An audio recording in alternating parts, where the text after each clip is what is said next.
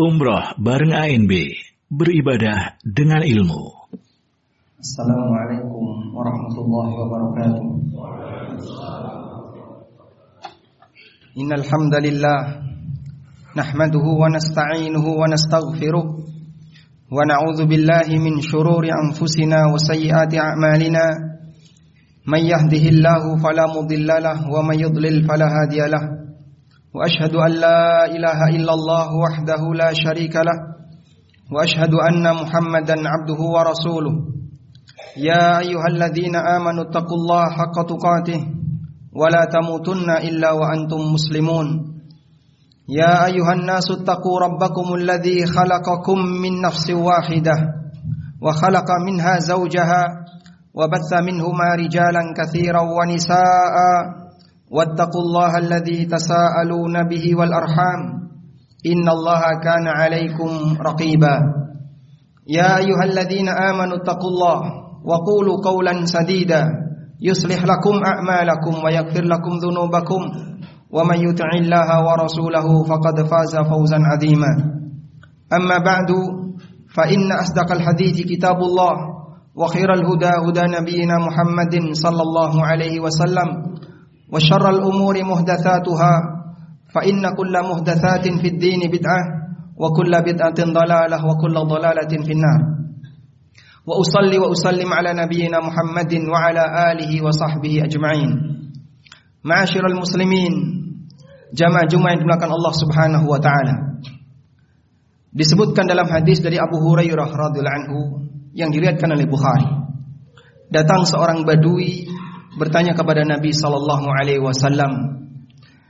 Beliau menyampaikan pertanyaan, "Ya Rasulullah, mata sa'ah?" Ya Rasulullah, kapan terjadi kiamat?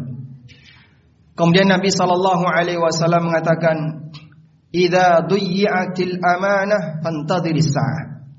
Apabila amanah itu sudah disia-siakan, disepelekan, tidak dipedulikan, fantadhiris sa'ah, tunggulah datangnya kiamat. Kemudian ada orang yang bertanya, "Kaifa idha'atuha ya Rasulullah?" Lalu bagaimana bentuk amanah itu disia-siakan ya Rasulullah? Qala, beliau bersabda, "Idza usnidal amru ila ghairi ahlihi fantadhiris sa'ah." Apabila urusan besar dalam masalah agama diserahkan kepada yang bukan ahlinya, fantadhiris sa'ah, maka tunggu kiamat. Jamaah dimuliakan Allah Subhanahu wa taala. Hadis ini menandakan bahwasanya bagian dari tanda akhir zaman adalah ketika amanah itu disia-siakan, tidak diperhatikan dengan maksimal. Terutama ketika amanah itu diserahkan kepada orang yang bukan ahlinya. Dan amanah yang terbesar adalah amanah agama. Allah Subhanahu wa taala berfirman di surat Al-Ahzab, "Inna aradnal amanata 'alas samawati wal ardi wal jibal." Fa'abaina ayyahmilnaha wa ashfaqna minha wa hamalahal insan innahu kana zaluman jahula. Kami pernah menawarkan amanah ini kepada langit, bumi dan gunung. Dan dalam tafsir Ibnu Abbas radhiyallahu anhu, yang dimaksud dengan amanah dalam ayat ini adalah agama, di mana orang yang melaksanakannya akan mendapatkan balasan yang baik, sebaliknya ketika dia sia-siakan akan mendapatkan balasan yang buruk. Namun langit, bumi dan gunung yang ditawari oleh Allah amanah, mereka tidak sanggup untuk menanggungnya. Wa ashfaqna minha, dan mereka ketakutan. Wa hamalahal insan, kemudian ditanggung oleh manusia. Lalu Allah Subhanahu wa taala menyebutkan sifat manusia, innahu kana zaluman jahula. Sesungguhnya manusia itu orang yang zalim, alias dia suka bermaksiat. Sehingga orang yang bermaksiat hakikatnya mendolimi dirinya sendiri. Jahulan, dan dia orang yang bodoh yang tidak tahu dampak buruk dari perbuatan salah yang dia lakukan. Ayat ini menunjukkan bahwasanya amanah yang tertinggi adalah agama. Jika agama itu diserahkan kepada orang yang bukan haknya, yang bukan ahlinya, Nabi SAW mengatakan fantadhiris sa'ah, maka tungguhlah datangnya kiamat. Dan kejadian di akhir zaman, ketika jauh dari zaman Nabi SAW, pelanggaran terhadap amanah itu sangat dominan. Bahkan sampai disebut oleh Nabi SAW dengan datangnya tahun-tahun penuh kedustaan. Dalam sebuah hadis yang diriwayatkan oleh Ahmad, Ibnu Majah dan yang lainnya, Rasulullah SAW pernah bersabda, "Sayati 'alan nasi sanawatun khadda'at." akan datang di tengah umat manusia tahun-tahun penuh dengan penipuan, tahun penuh dengan kedustaan. Yusaddaqu fihal kadhib wa yukazzabu fihas shadiq. Orang yang jujur dianggap pendusta, orang yang pendusta dianggap jujur. Wa yu'tamanu fihal kha'in wa yukhawwanu fihal amin. Pengkhianat diberi amanah dan orang yang amanah dianggap pengkhianat. Wa yantiqu fihar ruwaibidah. Kemudian Nabi sallallahu alaihi wasallam menyebutkan di antara ciri tanda akhir zaman yang ada di tengah umatnya sallallahu alaihi wasallam, ruwaibidah, angkat bicara. Ada orang yang bertanya, "Wa mar ruwaibidah? Siapakah ruwaibidah itu ya Rasulullah?" Qala, beliau mengatakan, "Ar-rajulu tafih yatakallamu fi amril ammah." Orang yang bodoh tapi dia bicara masalah umat. Dia tidak punya background dalam masalah agama. Dia tidak mengerti tentang masalah agama, tapi dia bicara masalah agama yang ada di tengah masyarakat. Dan Nabi sallallahu alaihi wasallam sebutkan ini bagian dari mukjizat beliau akan kejadian di akhir zaman, yang itu merupakan peristiwa yang pasti terjadi ketika jauh dari zaman nubuwah. Dan realitas semacam ini juga disampaikan oleh sahabat Ibnu Mas'ud radhiyallahu anhu. Beliau radhiyallahu anhu, Abdullah bin Mas'ud radhiyallahu anhu pernah mengatakan dan mengingatkan, "Innakum fi zamanin katsirun ulama'uhum qalilun khutaba'uhum." Saat ini kalian berada di sebuah zaman, yaitu zaman para sahabat. Dan Ibnu Mas'ud radhiyallahu anhu juga ketemu dengan sekelompok tabi'in karena beliau tinggal di daerah Irak. Ibnu Mas'ud mengatakan, "Innakum fi zamanin katsirun ulama'uhum qalilun khutaba'uhum." Ulama'nya banyak, yang pintar bicara sedikit. Lalu kata beliau, "Wa innahu sayati 'alaikum zamanun katsirun khutaba'uhum qalilun ulama'uhum." Dan akan datang di tengah umat manusia sebuah zaman yang pintar ngomong banyak tapi yang alim lebih sedikit. Bisa jadi ada orang yang alim tapi dia tidak terkenal. Bisa jadi ada orang yang pandai dalam masalah agama tapi dia tersembunyi. Karena tidak semua orang yang pintar agama dia pandai bicara. Sebab pandai bicara itu kelebihan yang diberikan oleh Allah, bukan hanya kepada mereka yang paham agama, bahkan bisa jadi kepada musuhnya agama. Karena itu bagian dari yang diwaspadai oleh Nabi sallallahu alaihi wasallam yang beliau ingatkan kepada umatnya. "Akhwafu ma akhafu alaikum munafikun alimil lisan." Salah satu di antara fenomena yang aku khawatirkan menimpa kalian adalah munculnya generasi-generasi munafik yang pintar ngomong. Karena ketika dia pintar ngomong, dia punya mimbar, didengarkan oleh banyak orang, sehingga dengan kepandaian bicaranya bisa mempengaruhi banyak orang. Tapi gak jaminan orang yang pandai bicara ini adalah orang yang berilmu. Dan bisa jadi orang yang pandai bicara ini adalah musuh bagi agamanya, karena dia disebut oleh Nabi SAW sebagai orang munafik. Dan kita tahu yang namanya munafik, mereka adalah orang-orang yang ingin membela kebatilan. Karena itulah jamaah dimuliakan Allah Subhanahu wa taala, dengan semua informasi yang diberikan oleh Nabi sallallahu alaihi wasallam dan para sahabat berkaitan dengan kondisi akhir zaman, akan keberadaan manusia yang menyampaikan agama tapi dia bukan ahlinya, bisa jadi dia pintar bicara. Maka di sini menuntut kita untuk lebih waspada dalam menerima sumber agama. Yang dulu standar seperti ini sudah dipakai oleh para ulama sejak masa silam, sebagaimana yang dilakukan oleh Muhammad bin Sirin, seorang ulama di zaman tabi'in. Beliau mengatakan, "Al-ilmu minad din, fandur amman ta'khuduna dinakum." Ilmu itu bagian dari agama. Karena itu perhatikan dari mana kalian mengambil sumber agama tersebut. Dan kita perlu menyadari bahwa mengambil guru ketika kita belajar agama nantinya akan dipertanggungjawabkan di akhirat. Sebagaimana kesadaran semacam ini dimiliki oleh para ulama di masa silam. Imam Ash-Syafi'i rahimahullah mengatakan tentang gurunya Imam Malik, "Raditu bi Malikin ayyakuna hujjatan baini wa bainallahi ta'ala." Aku ridha untuk menjadikan Imam Malik sebagai hujjah antara aku dengan Allah Ta'ala. Sehingga ketika Allah bertanya, "Kenapa kau jadikan Imam Malik sebagai guru?" Imam Ash-Syafi'i rahimahullah sudah siap dengan jawabannya, mengingat Imam Malik adalah manusia yang sangat komitmen dengan kebenaran, menegakkan Al-Quran dan Sunnah sebagaimana yang kita pahami dalam sejarah. Demikian sebagai khutbah yang pertama, semoga bermanfaat. Aqulu qawli hadza wa astaghfirullah.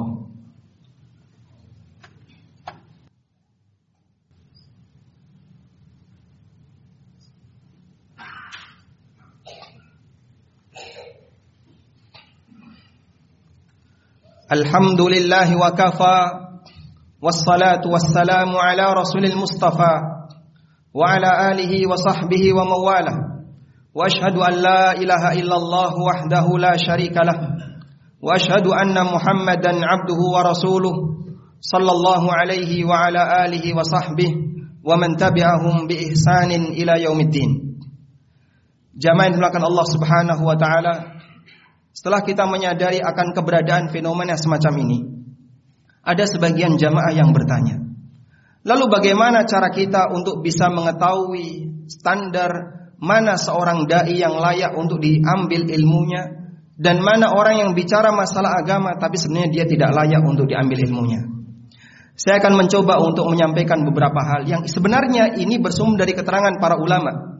Bagaimana cara mereka membuat alat ukur untuk melihat apakah orang ini layak untuk dijadikan sebagai guru ataukah tidak. Standar itu sudah ada. Kita akan sebutkan di antaranya. Yang pertama, seorang dai ahlus sunnah dan dia adalah seorang ulama yang layak untuk diambil ilmunya adalah orang yang bisa bahasa Arab. Kenapa demikian? Karena syarat mutlak untuk bisa paham isi Quran adalah paham bahasa Arab. Karena itulah para ulama sejak masa silam, bahkan sejak zaman sahabat, mereka menekankan bagi orang-orang yang baru saja masuk Islam untuk belajar bahasa Arab.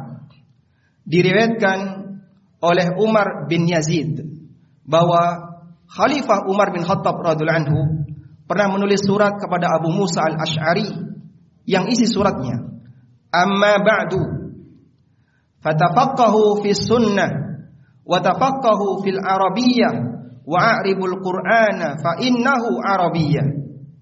Amma ba'du. Setelah menyampaikan muqaddimah, Umar menyampaikan isi suratnya. Pelajarilah sunnah Nabi SAW dan pelajarilah bahasa Arab.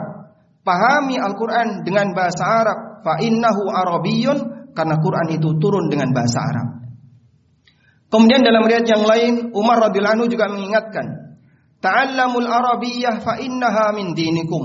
Pelajarilah bahasa Arab karena bahasa Arab itu bagian dari agama kalian. Imam Ash-Syafi'i rahimahullah juga pernah mengatakan, "Man tabahhara fin nahwi ihtada ila kulli ulum." Barang siapa yang pandai ilmu nahwu akan dimudahkan dalam semua cabang ilmu agama. Karena itu para ulama mengatakan mustahil ada orang bisa bicara agama dengan lurus kalau dia nggak bisa bahasa Arab. Sebab sekian banyak referensi yang disediakan oleh para ulama yang mungkin jumlahnya jutaan, yang diterjemahkan ke dalam bahasa Indonesia belum ada 1%. Anda kalau punya kesempatan umroh, mungkin mampir ke Masjid Nabawi, Anda bisa naik di perpustakaan Masjid Nabawi. Dalam ruangan yang demikian luas, isinya kitab-kitab para ulama, semuanya berbahasa Arab. Dan mungkin ada banyak kitab yang judulnya saja belum pernah kita kenal, bahkan nama penulisnya kita nggak pernah kenal. Subhanallah. Dan itu belum pernah tersentuh dalam terjemahan bahasa Indonesia. Maka kalau ada orang yang bicara masalah agama dan dia ditokohkan, tapi kemudian kosong dari bahasa Arab, itu mustahil. Karena standar ini standar normal. Tidak mungkin orang bicara masalah agama sementara dia tidak paham referensinya.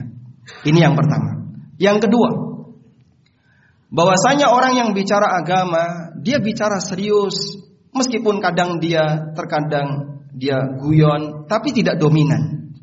Sebab ketika kita belajar dalam forum kajian dan majelis ilmu, yang disampaikan itu ilmu dan bukan dagelan.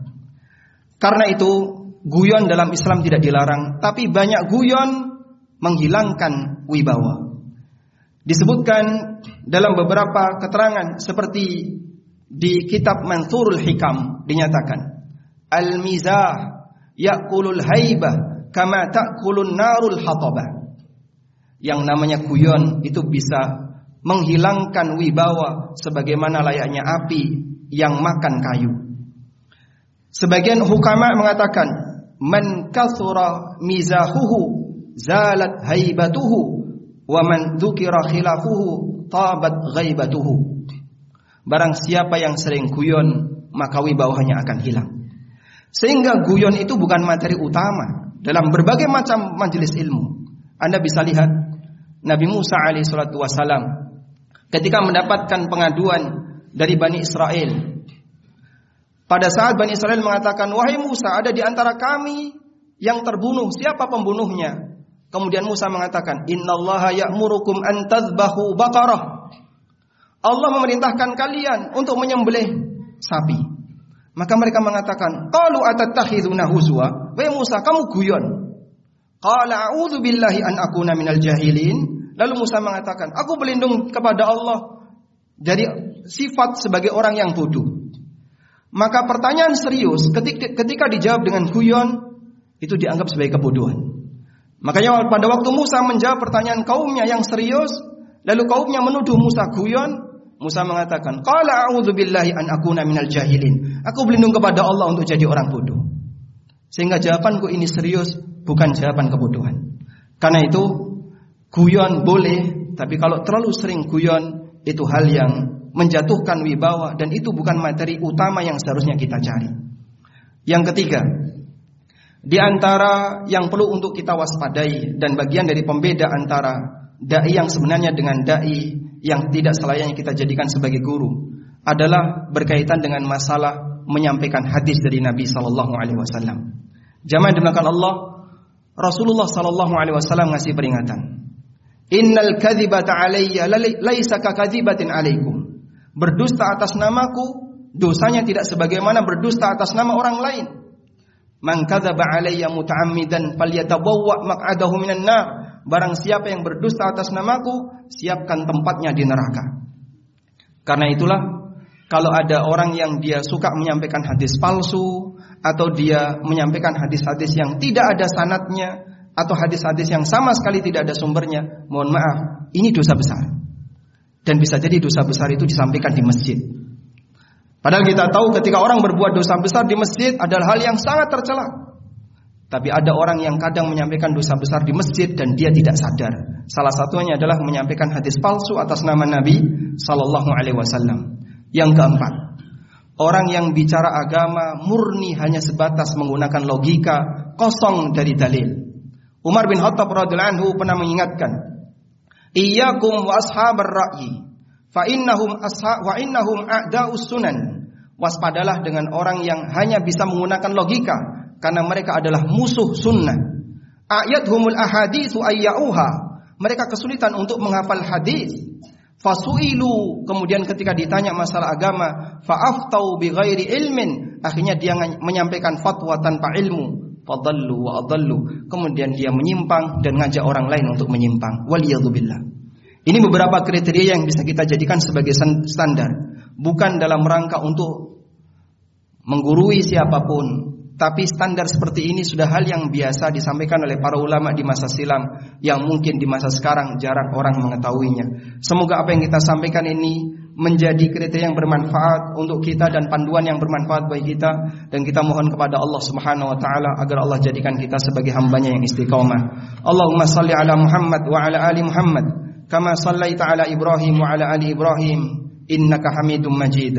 Allahumma ighfir lil mu'minina wal mu'minat والمسلمين والمسلمات الأحياء منهم والأموات إنك سميع قريب مجيب دعوات يا قاضي الحاجات ربنا اغفر لنا والإخواننا الذين سبقونا بالإيمان ولا تجعل في قلوبنا غلا للذين آمنوا ربنا إنك رؤوف رحيم ربنا آتنا في الدنيا حسنة وفي الآخرة حسنة وقنا عذاب النار وصلى الله على نبينا محمد وعلى آله وصحبه وسلم وآخر دعوانا أن الحمد لله رب العالمين وقوموا إلى صلاتكم.